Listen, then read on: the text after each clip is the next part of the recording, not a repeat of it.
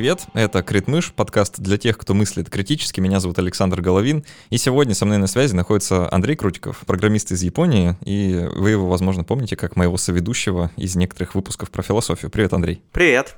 Мы с Андреем сегодня собрались поговорить про криптовалюты поговорим про, что это вообще такое, э, непонятное новое, э, или, может, даже уже не совсем новое, э, явление, что такое блокчейн, как оно все работает, а главное, зачем, какие проблемы это решает и что нас ждет в будущем. Примерно такой сегодня план.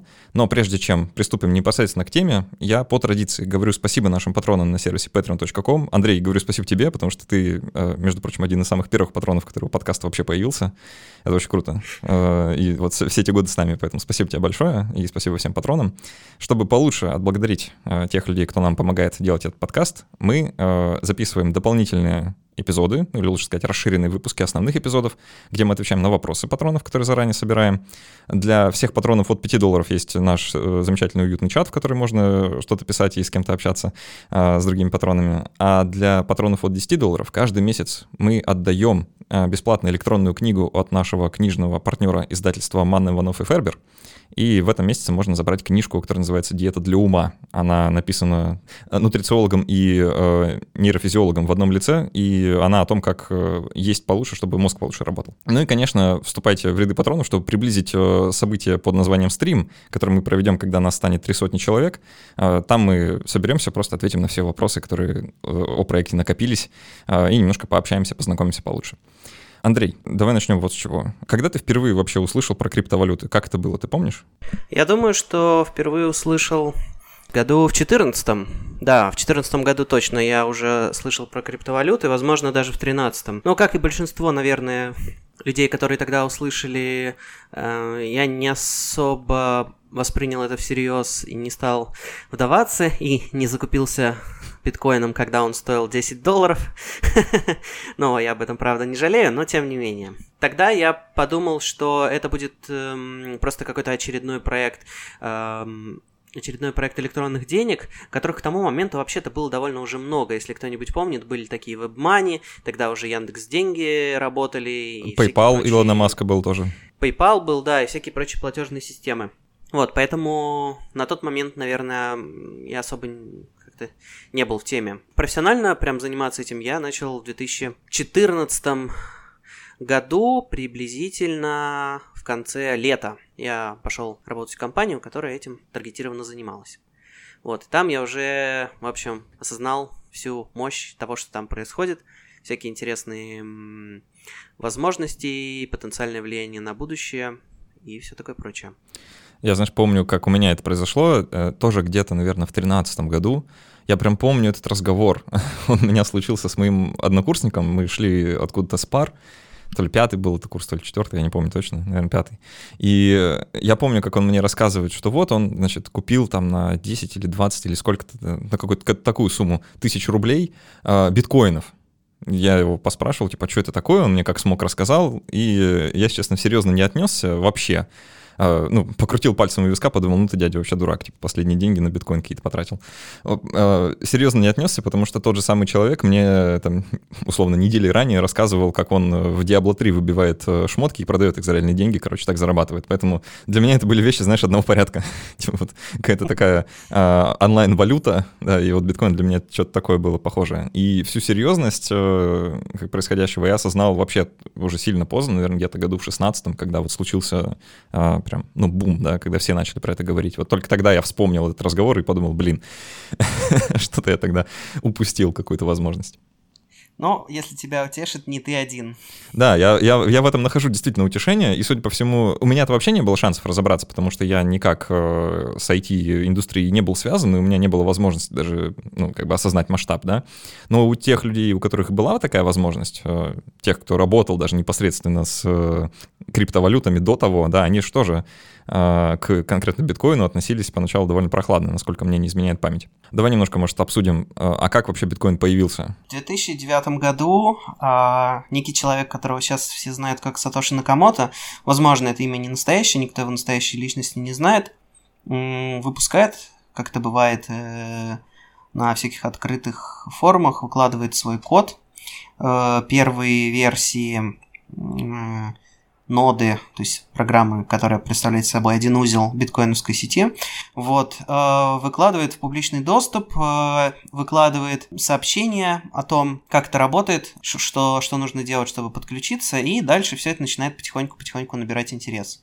По большому счету, это, конечно, родилось где-то там, на просторах интернета на каком-то тематическом форуме. Я, честно говоря, даже особо и не, и не знаю именно оригинальную историю, то есть где это было, но да, я знаю, что это точно было, как обычно, среди каких-то нердов, там, гиков и так далее, которые интересовались всякими технологиями а, и, и вариантами, как бы посопротивляться глобальной экономической системе, потому что очевидно, что э, здесь, поскольку, ну, их зачастую называют там крипто-фрики, или криптоэнтузиасты, более уважительно. Да, идея э, вообще к тому моменту на самом деле в воздухе-то уже витала, и про технологию, такую технологию, как блокчейн, тоже было уже некоторое время известно, но, по сути, вот в 2009 году придумали это все объединить в одно и использовать для того, чтобы э, сделать именно платежную систему, то есть систему, которую можно, с помощью которой можно переводить э, друг другу деньги. Э, то есть до того, как появился биткоин, криптовалюты в каком-то виде уже были, да? Вот ты сказал, ну что в целом такие веб-деньги, да, они существовали э, в разных формах. Существовали веб-деньги, но тут основное отличие, наверное, все-таки у биткоина и у практически подавляющего большинства всех криптовалют, это так называемая децентрализация. То есть мы понимаем, что когда мы говорим про фиат, про обычные деньги, или про электронные деньги, у нас на самом деле есть один эмиссар, это либо компания, либо там государственный банк, либо просто государство, где как, который контролирует и выпуск денег, и который контролирует их эм, объем, и контролирует, как их выпускать, какие там считать настоящими, какие не настоящими и так далее. Вот в случае биткоина такого нет. А, нет никакого централизованного человека, централизованного лица, который бы эти деньги выпускал, печатал и, и как-то их контролировал. На этом этапе, думаю, стоит остановиться подробнее вообще на этом моменте. А, зачем, ну вот так, нам придется вообще сделать отступление назад, да, и глобально поговорить про деньги, прежде чем мы сможем, наверное, как-то разобраться и объяснить, да, что же с криптовалютой такого особенного. А, просто я уверен, у многих людей есть э, такое, знаешь, э, ну, немножко поверхностное понимание денег. Да? Кажется, что деньги обладают какой-то ценностью сами по себе что вот будто бы вот эта бумажка или там вот эта монетка, будто бы она стоит вот столько, сколько на ней написано, э, за счет каких-то там внутренних качеств. Но на самом деле, думаю, ну, если поразмыслить, многим станет понятно, что деньги чего-то стоят только потому, что мы так решили. Э, то есть это как бы результат нашего какого-то совместного согласия да, и принятия. А, давно уже деньги не привязаны там ни к золоту, ни к чему, да, даже если бы были привязаны, собственно, суть, суть от этого не поменялась бы. А, и государство собственно, нужно, э, ну, ну или в целом посредник, да, какой-то центральный посредник э, нужен во всей этой системе с э, фиатными, как ты говоришь, деньгами, то есть с бумажными, не обеспеченными там золотом или еще чем-то, а обеспеченные как бы авторитетом государства деньгами, нужен центральный орган, который бы контролировал правила. Правильно? То есть э, тут проблема в том, что нужно как-то решить проблему доверия, да, вот между э, участниками процесса. Ну, правда, наверное, состоит также и в том, что если бы сейчас по мановению волшебной палочки государство бы исчезло, вряд ли бы моментально деньги перестали иметь ценности и бы перестали принимать в магазинах и где бы то ни было. Мне кажется, что в некотором смысле, конечно, деньги это некотор... некий такой неизбежный э, неизбежный результат экономической деятельности человека. Вопрос здесь именно в том, нужно ли государство для того, чтобы его контролировать. Государство, там, частные банки, централизованное управление. Вот э, до определенного момента мы считали, что, видимо, нет. Вот, э, судя по всему, таки да. А, ну, вот, роль банков здесь тоже довольно огромная, потому что банк — это как раз э, орган, который э, является посредником да, между людьми, когда они совершают экономические операции. А ты, ты, кстати, задавался каким-нибудь вопросом вообще, а сколько вот э, контрагентов проходит, э, э, твои, через, через которых проходят твои деньги, когда ты, там, не знаю, покупаешь кофе в кофейне? Сколько, через сколько лиц, э, условно говоря, там, юридических э, деньги переходят? Ну, поскольку я все-таки немножко как бы в финансовом таком классическом секторе работал, то да, я представляю. Ну, сколько, 4, там, 5 или сколько? 4, наверное, точно, минимум, да? Ну, зависит от того, что это твоя кофейня использует, но в общем случае эквайринг, да, это там 4-5 фирм. Ну, получается, вот я, как э, там, носитель тех денег, да, э, сообщаю своему банку, тот банк их банку, и из того банка уже непосредственно, ну, если вот так, самый короткий путь, да, из того банка непосредственно э, их клиенту уже эти деньги как-то переводят. То есть вот, типа через четыре лица. Но может и подлиннее ну, быть цепочка. еще бывают всякие платежные шлюзы промежуточные, которые упрощают агрегируют платежи и так далее. Ну и разумеется, это все не бесплатно. То есть э, вот эта вот посредническая услуга, она стоит денег, и они на этом зарабатывают. Да. И в этой связи э, криптовалюта, да, она как раз э, вот эту проблему э, наличия централизованного органа решает э, полной децентрализацией, да, и как-то это все равно работает. Вот давай опишем, как, э, как криптовалюта вообще это решает. Ну, я думаю, что здесь придется, конечно, а, описать, в общем-то, сразу несколько вещей. И, в частности, нужно будет, наверное, объяснить, почему криптовалюта состоит из двух слов крипто и валюта. Что, какая часть здесь крипто? Крипто здесь пришло, конечно, из криптографии. А, криптография – это такая область математики, информатики, которая занимается разными вещами, но в первую очередь, наверное, шифрованием данных, подтверждением целостности данных, Э, подтверждением того, что там данные получены от какого-то определенного человека. Вот э, сейчас все без исключения криптовалюты э, базируются на так называемом асимметричном шифровании и на хэш-функциях. Это вот две такие штуки. Если их понять, э, что, что это такое, я думаю, дальше можно будет понять вообще, как работают все криптовалюты. Давай а, попробуем разобраться тогда. Хорошо. Значит, что такое хэш-функция? Хэш-функция — это такая, как ни странно, функция э, в математическом смысле, которая на вход, в общем, может брать любые данные, вообще все что угодно. Можно написать э, какое-нибудь там предложение, там, мама мыла раму. Когда это предложение поступает на вход в эту в хэш-функцию, на выходе мы получаем некоторую другую строчку. Эта другая строчка может иметь разную длину, а, в зависимости от того, что это за хэш-функция. И мы хэш-функций, вообще говоря, может быть много. И нас, нас интересует зачастую именно вот длина вот этого выходящего сообщения. Э, она, эта длина всегда определяется функцией, и стандартное ее значение это, допустим, 256 бит или 512 бит. А, то есть это значит, что по сути на выходе мы получаем строчку из там 256 нулей или единиц. Или 512 нулей единиц. Бывает больше, бывает меньше. В зависимости от того, чего мы хотим. А зачем, нуж... зачем такое нужно? Вот, такое нужно для того, чтобы можно было кидать вообще всякие-всякие разные предложения, мама мыла раму, Маша ела кашу и так далее, и все это бы превращалось в строчки одинаковой длины. Но это не единственное интересное свойство. А, два основных, наверное, все-таки свойства – это то, что строчка, которая получается в результате, она, в общем-то, довольно случайная, и заранее получить по этой строчке, по этому так называемому хэшу, обратно начальную, изначальную строчку невозможно. Невозможно в каком смысле? Э, допустим, мы закинули туда строчку «Мама мыла раму», получили какие-то 1.001, 1.1.1 и так далее, и так далее, и так далее. Посмотрели на эти строчки 1.001, и если мы не знали, что на входе была фраза «мама мыла раму», мы ничего не поймем. Мы точно э, не... Нам будет очень сложно понять, из какой исходной строчки мы получили вот наш хэш. Это первое свойство, э, что очень тяжело эту функцию обращать, то есть из э, результата попытаться понять, какой, что было подано на вход. А второе это то, что маленькие изменения в, в входных аргументах например, вместо «мама мыла раму» стало «мама мыла рому», а, мы получили совершенно другой хэш. Вообще абсолютно не похожий на первый. Там эм, все вообще очень-очень сильно поменялось.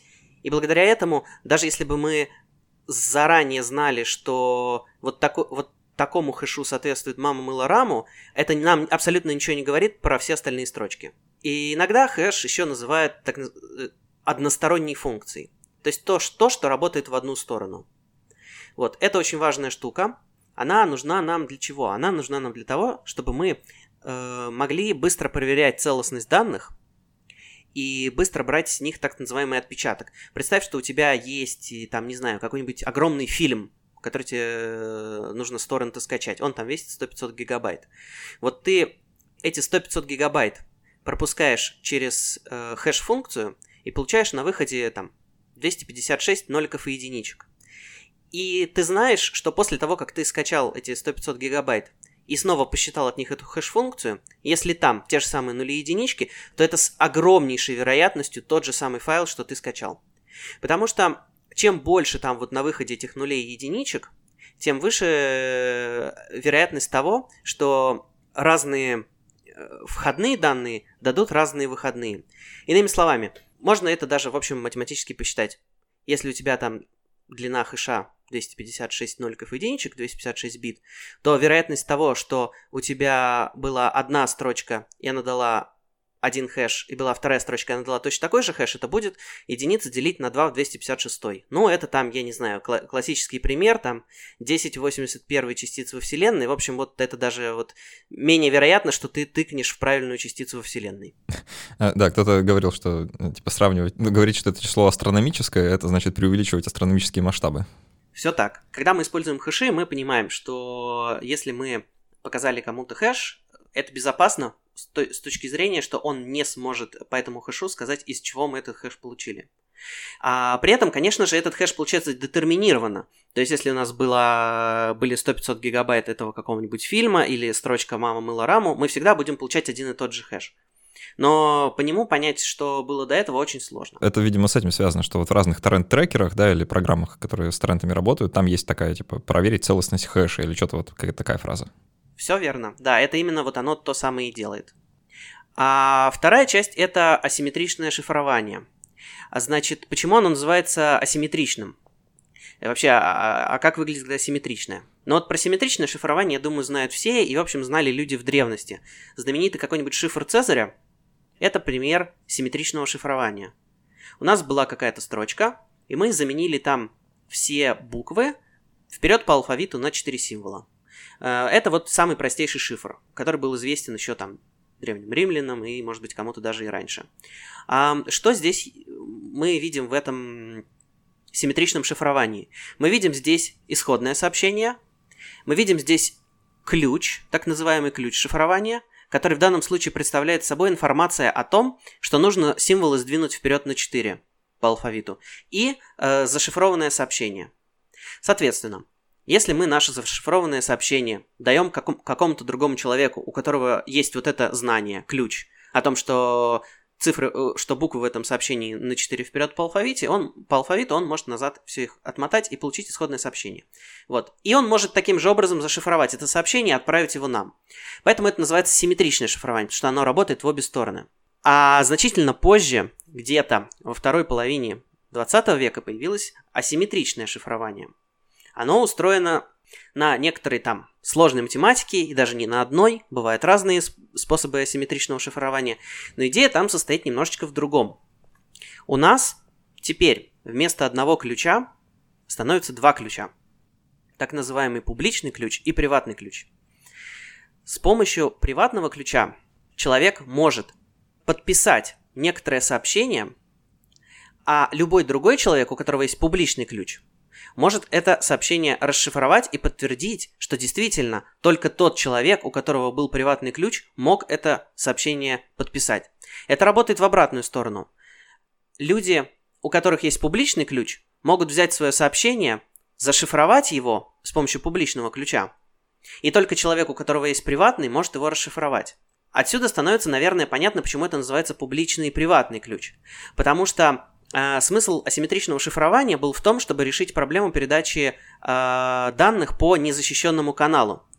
Как это работает? Представь, что у тебя есть, не знаю, прозрачный ящик, или даже лучше комната с двумя дверьми. Эта комната разделена стеклянной перегородкой, а одна дверь ведет в одну половину комнаты, вторая дверь ведет во вторую половину комнаты. Представь, что от одной двери есть ключ, который мы называем приватным, а от второй двери ключ, который мы называем публичный, он висит где-то в публичном месте, и любой может снять с него копию, сделать все, что, все, что угодно.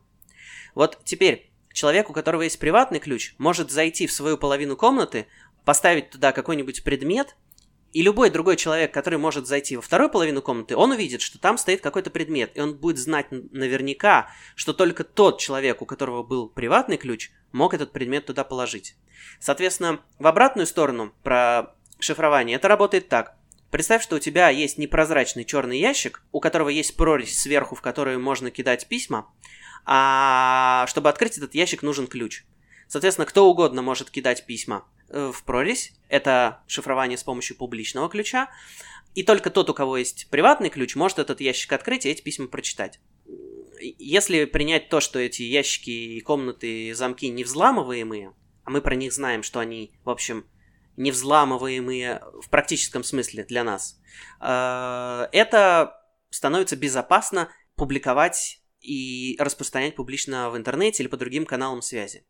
То есть э, человек спокойно может э, опубликовать свой публичный ключ где-нибудь, сказать, вот, братцы, это мой публичный ключ. Хотите написать мне сообщение, используйте его, чтобы зашифровать. Любой другой человек видит этот публичный ключ, шифрует с помощью него свое секретное сообщение, печатает его в любой газете, пишет на транспарантах, где угодно.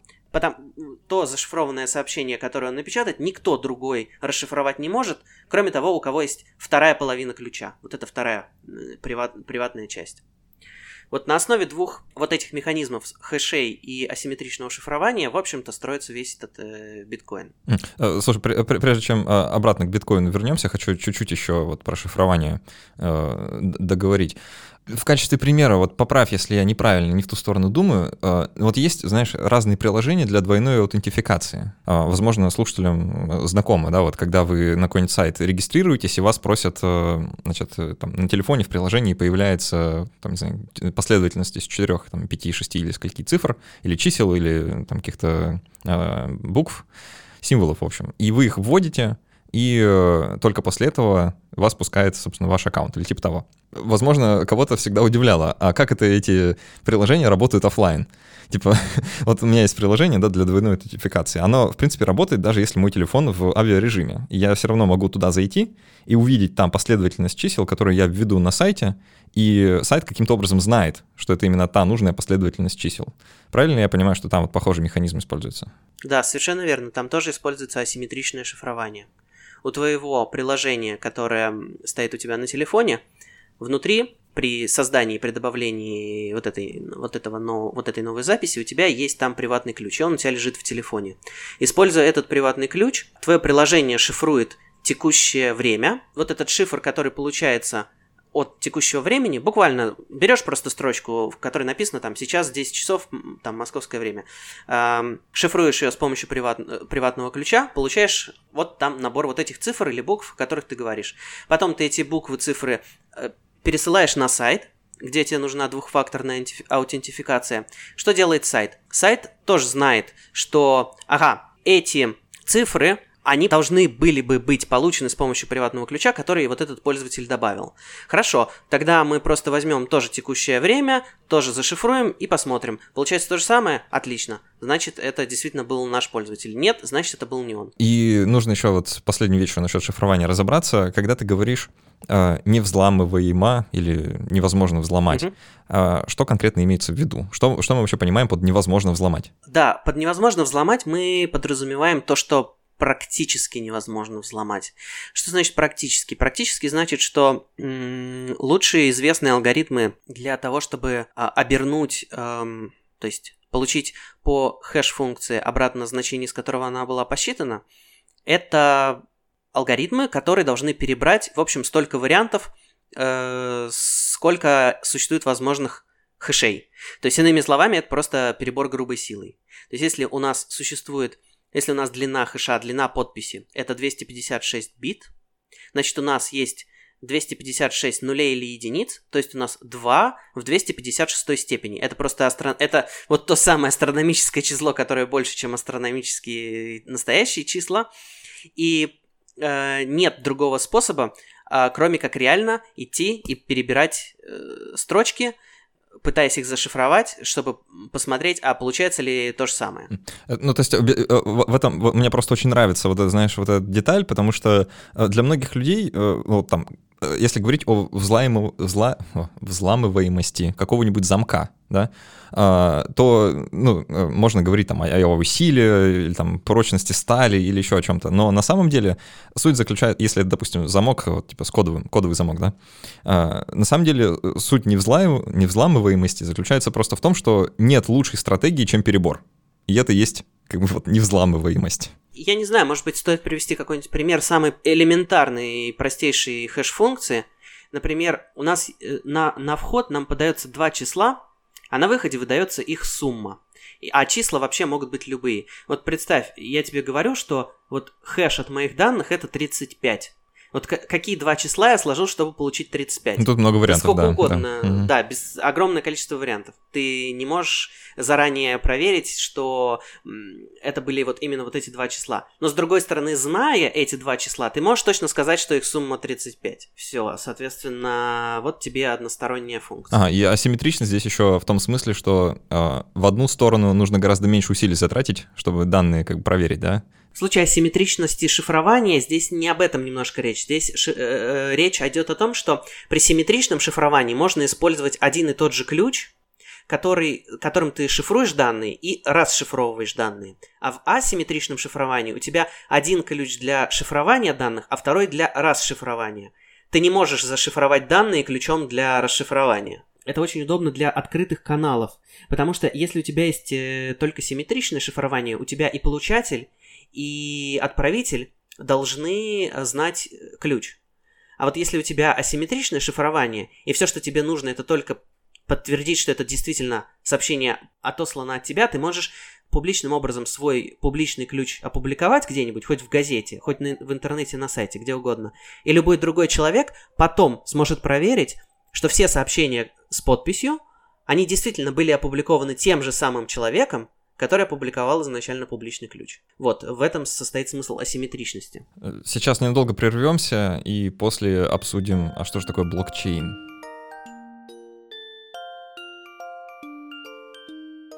Пару лет назад я внезапно разочаровался в полученном образовании. Э, работать врачом я не хотел, а научная карьера тоже как-то не приносила мне удовлетворения. Нужно было что-то делать, а, развиваться в каком-то ином направлении. Я, можно так сказать, боялся, что мир убежит вперед, и мне там уже не будет вообще никакого места, что все изменится, я останусь за бортом. К счастью, сегодня у тех, кто оказывается в подобной ситуации, есть разумное решение. Это онлайн-образование. И поэтому я хочу рассказать вам о сервисе Product Star. Это платформа, обучающая востребованным на рынке труда навыкам продукт-менеджменту, анализу данных, маркетингу и программированию. Есть как мини-курсы на пару месяцев, которые хорошо подойдут, если вам нужно пополнить резюме каким-то определенным навыком, так и длительные курсы, которые обучают профессии с нуля. В Product Star вообще делают акцент на будущем трудоустройстве, обучают на реальных кейсах, помогают собрать достойное резюме, подготавливают к собеседованию и, э, представляете, даже приглашают потенциальных работодателей на защиту дипломов студентов. Можно воспользоваться всеми преимуществами онлайн-образования. Вы занимаетесь в удобное для вас время, работаете с ментором в лайв-режиме, э, общаетесь в чате, получаете цифровой сертификат. И все это без необходимости нарушать самоизоляцию, что, согласитесь, довольно актуально. Э, дополнительный бонус ребята из Product Star настолько уверены в своем продукте, что на все курсы действует гарантия возврата средств, гарантия возврата денег в течение первой недели. Ну а теперь самое приятное. Ребята из Product Star связались с нами и сделали предложение специально для слушателей подкаста Критмыш. По ссылке в описании можно записаться на интересующий вас курс со скидкой до 45%. А для патронов подкаста действует еще и более специальная скидка, и ссылочка для них тоже особенная. Так что, если вы, э, как я еще совсем недавно чувствуете, что застряли, э, что нужно что-то менять, что нужно чему-то учиться, инвестируйте в себя. Это самая-самая лучшая инвестиция.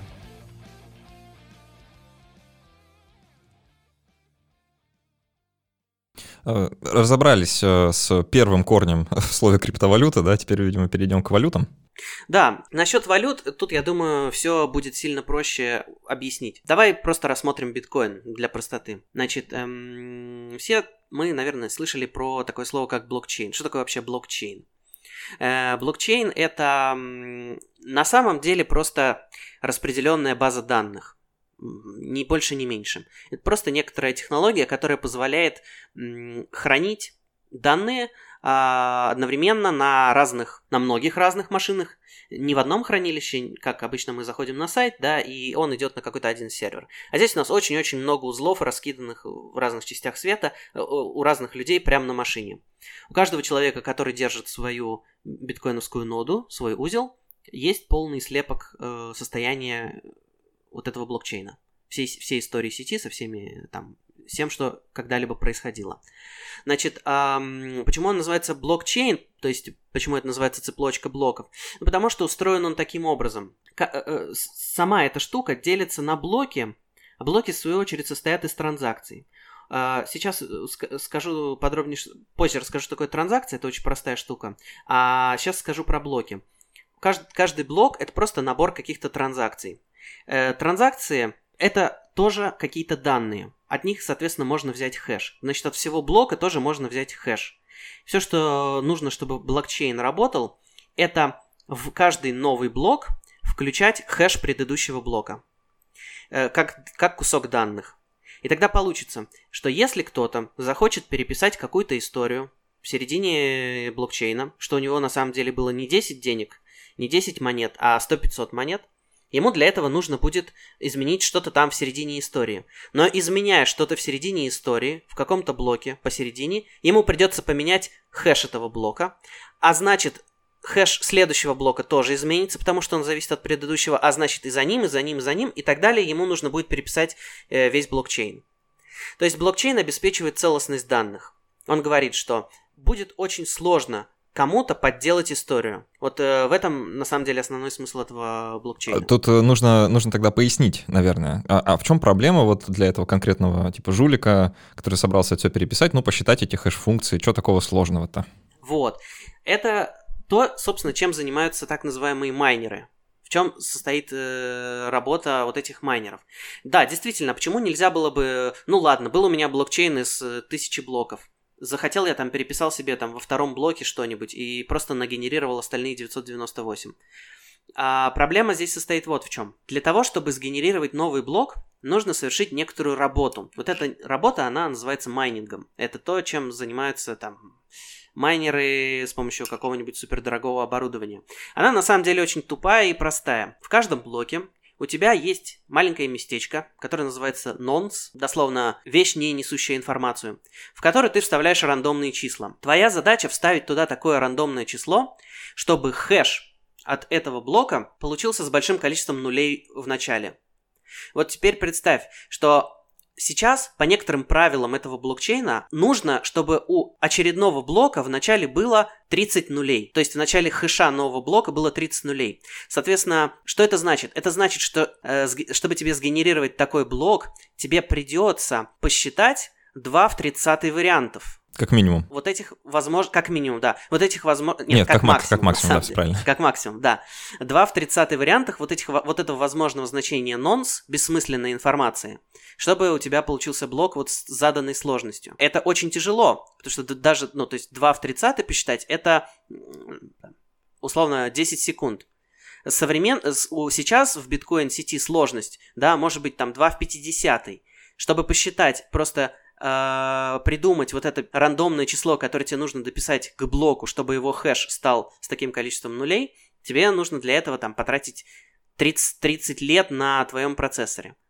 Соответственно, стойкость здесь обеспечивается за счет того, что есть огромное-огромное количество майнеров, которые это считают. И если кто-то захочет переписать м, блокчейн, ему придется по правилам того, какие блоки считаются корректными, ему бы пришлось тогда все эти 998 оставшихся в блоках тоже подкручивать вот это число рандомное, чтобы получать правильные хэши с правильным количеством нулей в начале. Вот, и это очень сложно. Это вычислительно э, сложная задача, и для того, чтобы осуществить такую атаку, чтобы переписать историю, у человека должна быть такая вычислительная мощность, которая больше, чем у все, всего остального человечества, которое эти хэши считает.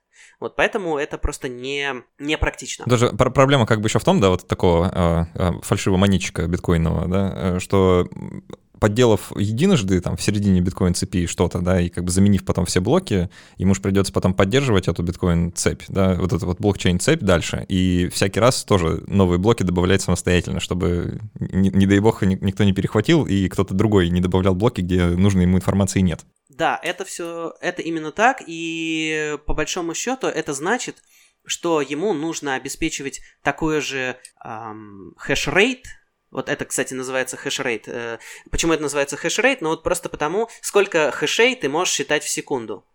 Вот ему нужно поддерживать такой хэшрейт, который поддерживает все остальное человечество, которое, ну, условно говоря, против него работает.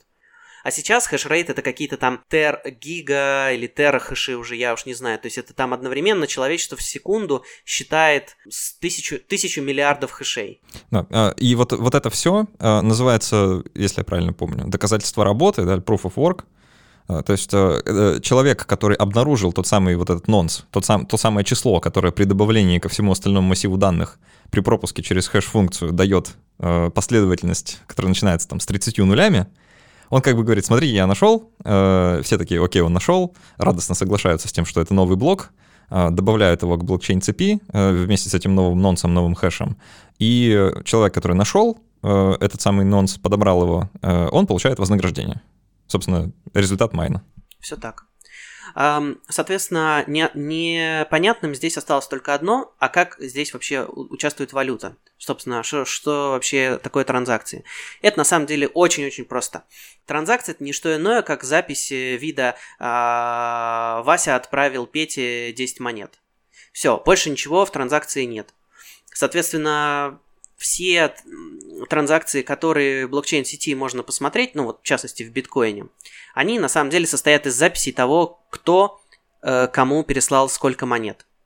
Соответственно, для того, чтобы проверить, что Петя действительно мог переслать Васе 10 монет, где-то до этого в блокчейне должна быть запись, что кто-то другой уже Петя перевел эти 10 монет или больше, в общем, чтобы это была корректная операция. Соответственно, вот здесь-то как раз и нужна уже асимметричная криптография, потому что э, как э, работает на самом деле вот эта запись о том, что Вася перевел Пете 10 монет. Когда есть запись, что Вася перевел Пете 10 монет, это значит, что где-то до этого была запись о том, что, э, не знаю, Володя перевел Пете 10 монет. И вот та запись, которая говорит о том, что Володя перевел Пете 10 монет, она зашифрована с помощью публичного ключа Пети. Соответственно, только Петя может подтвердить, что, это, что он действительно тот человек, которому Володя перевел 10 монет. Теперь, чтобы отправить эти 10 монет Васе, он использует публичный ключ Васи и, и подписывает сообщение «Перевожу 10 монет Васе», и подписывает его публичным ключом Васи. Теперь, когда Вася захочет потратить эти 10 монет, ему нужно будет использовать свой приватный ключ, чтобы доказать, что это сообщение было отправлено действительно ему, а не кому-то другому. Соответственно, идея состоит в том, что э, для безопасности, конечно же, все должны свои приватные ключи очень, как говорится, хранить в надежном месте, ни, кем, ни с кем не делиться и так далее. Не, сообщать, По не сути, сообщайте свои приватные ключи с сотрудникам банков или кому бы то ни было. Да, и так далее. Соответственно, эти приватные ключи, если они куда-то утекут, э, то человек может, используя этот приватный ключ от имени того, у кого он утек, делать, совершать любые действия. Знаешь, э, мне, мне кажется, у, у, у людей может возникнуть некоторое отторжение вот э, той мысли, которую ты чуть раньше произнес, что как будто бы деньги, вот деньги, валюта, да, это не что иное, просто как это просто запись. Как так? Ведь, ведь вроде бы деньги — это хрустящие бумажки или хотя бы те же биткоины, которые мы друг дружку переводим. А, причем здесь вообще запись? А почему именно запись? Um, я не знаю. Мне кажется, что это некоторая условность, которая легко пере- переводится в алгоритмы.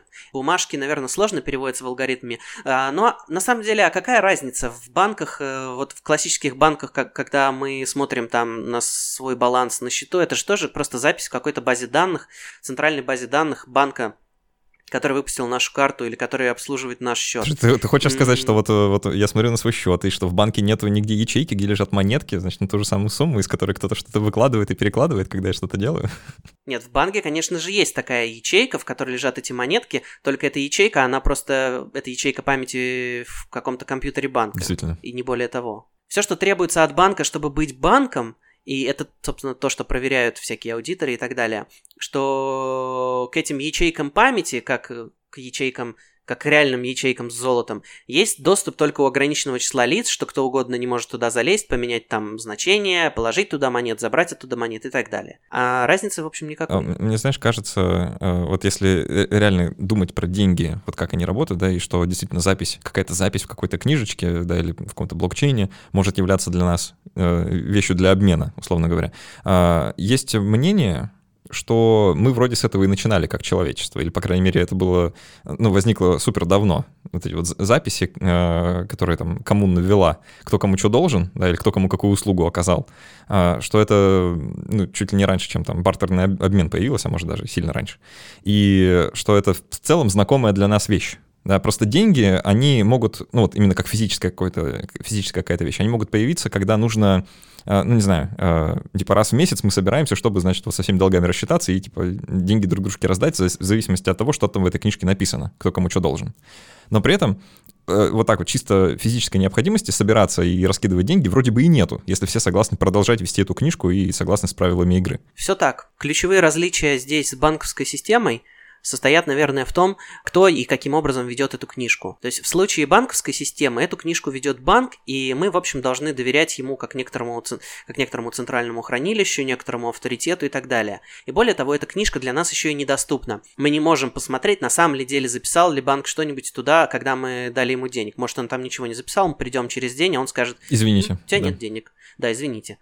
В случае с криптовалютами так не получается, потому что все участники сети, вообще все, кто вот реально имеют запущенную программу, обладают всей историей э, операций и сделок, которые происходят. Каждый может проверифицировать, что кто-то принес денег, кто-то унес, кто-то положил, кто-то дал в долг и так далее. И это от, абсолютно открытая информация. Ну, в случае биткоина, к примеру. Если просуммировать, э, вот э, чем э, биткоин, в частности, и криптовалюты в широком смысле, удивительные, да, что они позволяют решить вот ту самую проблему доверия без наличия какого-то третьего доверенного лица, посредника, которому все участвующие доверяют.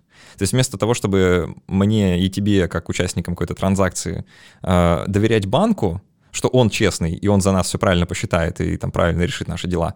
Мы вместо того, чтобы доверять ему, вообще никому не доверяем, вообще никому, включая друг друга, да, э, в первую очередь. И при этом э, все равно каким-то образом способны без наличия этого доверия э, приходить к одинаковому мнению по поводу того, что происходит. Ну, я бы сказал, что мы, наверное, все-таки доверяем математике э, и алгоритмам, да, но да.